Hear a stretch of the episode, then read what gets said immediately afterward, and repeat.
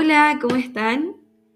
Hoy les traje un libro, el cual se llama Escúchate, de Pren Rabat, y quiero compartir un capítulo que me parece bastante interesante y sé que les puede ayudar en este proceso psicoterapéutico y en la etapa en la cual se encuentra.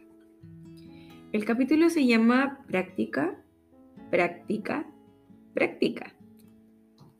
Pensemos en la vida como si fuera un libro. Se abre la portada cuando nacemos.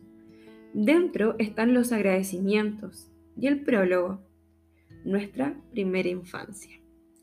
No podemos atribuirnos ningún mérito en esa fase, pero pronto comienza la historia.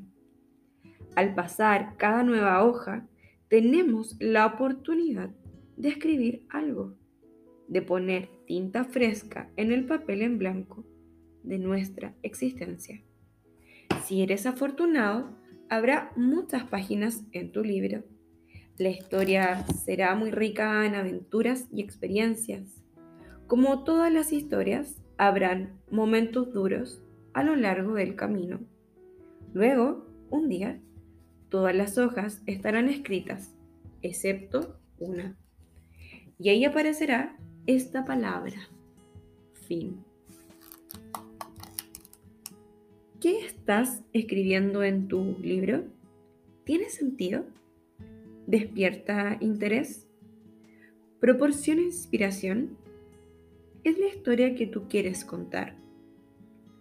Según la antigua historia india, cuando el legendario sabio Bet Vyas estaba componiendo el Mahabharata, necesitaba a alguien con una inteligencia extraordinaria para que plasmara en papel su narración. Necesitaba un escritor, así que recurrió a Ganesh, el venerado dios de la sabiduría. Canet dijo que él escribiría siempre y cuando la pluma no se parase. En realidad escribiría siempre. Y, lo que le estaba diciendo a Beth Bayas era, quiero que hables con el corazón, que no le des vueltas antes a lo que dices.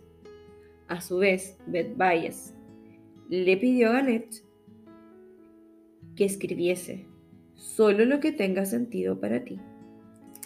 Sea lo que sea lo que grabes en la historia de tu vida, debe tener sentido para ti. ¿Lo que anotas es tu vida o la de otra persona? ¿Es clara y sigue un objetivo? ¿Significa algo para ti? Cada día trae una nueva oportunidad de expresarnos, una nueva página en blanco para llenar. El conocimiento de uno mismo puede ayudarnos a escribir algo memorable, algo alegre, algo fiel a lo que somos verdaderamente, algo lleno de significado. Solo yo puedo escribir la historia de mi vida y solo tú puedes escribir la tuya. Cada día tenemos que coger la pluma y apuntar lo que sale del corazón. Que fluya la tinta. Sé que esto no es fácil, Comprendo que el recorrido desde la desazón y el descontento hasta sentir la paz interior y una vida satisfactoria no siempre es cómodo. Algunas veces tendremos la sensación de que nuestra historia queda amortiguada por el ruido del mundo. En ocasiones yo también lo encuentro difícil. Requiere práctica. Para ir en barca por un río no basta con remar un par de veces en este capítulo voy a ocuparme un poco más de las dificultades a las que nos enfrentamos en el camino hacia la paz interior y de lo que puede ayudarnos. Insistiré en lo importante que es todo eso en nuestra vida. Y, de paso, hablaré de que la vida es un paréntesis en medio de nuestra pertenencia al polvo. Sí, polvo. Como siempre, más que decir lo que hay que pensar, espero que las palabras que siguen proporcionen otros modos de comprendernos y conectar mejor con nosotros mismos. Qué importante es preguntarnos, ¿qué historia me estoy contando a mí mismo? ¿Qué es lo que creo, lo que está en mi ruido interno, en mis pensamientos, en ese diálogo interno? acerca de quién creo ser, de cómo creo que es mi vida. Quiero que tomes lápiz y empieces a escribir tu historia, la historia que te estás contando, tus pensamientos,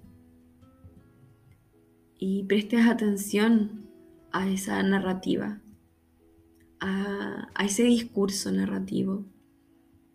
Observa si eres paciente mío, estás en compañía de un diario terapéutico, en terapia.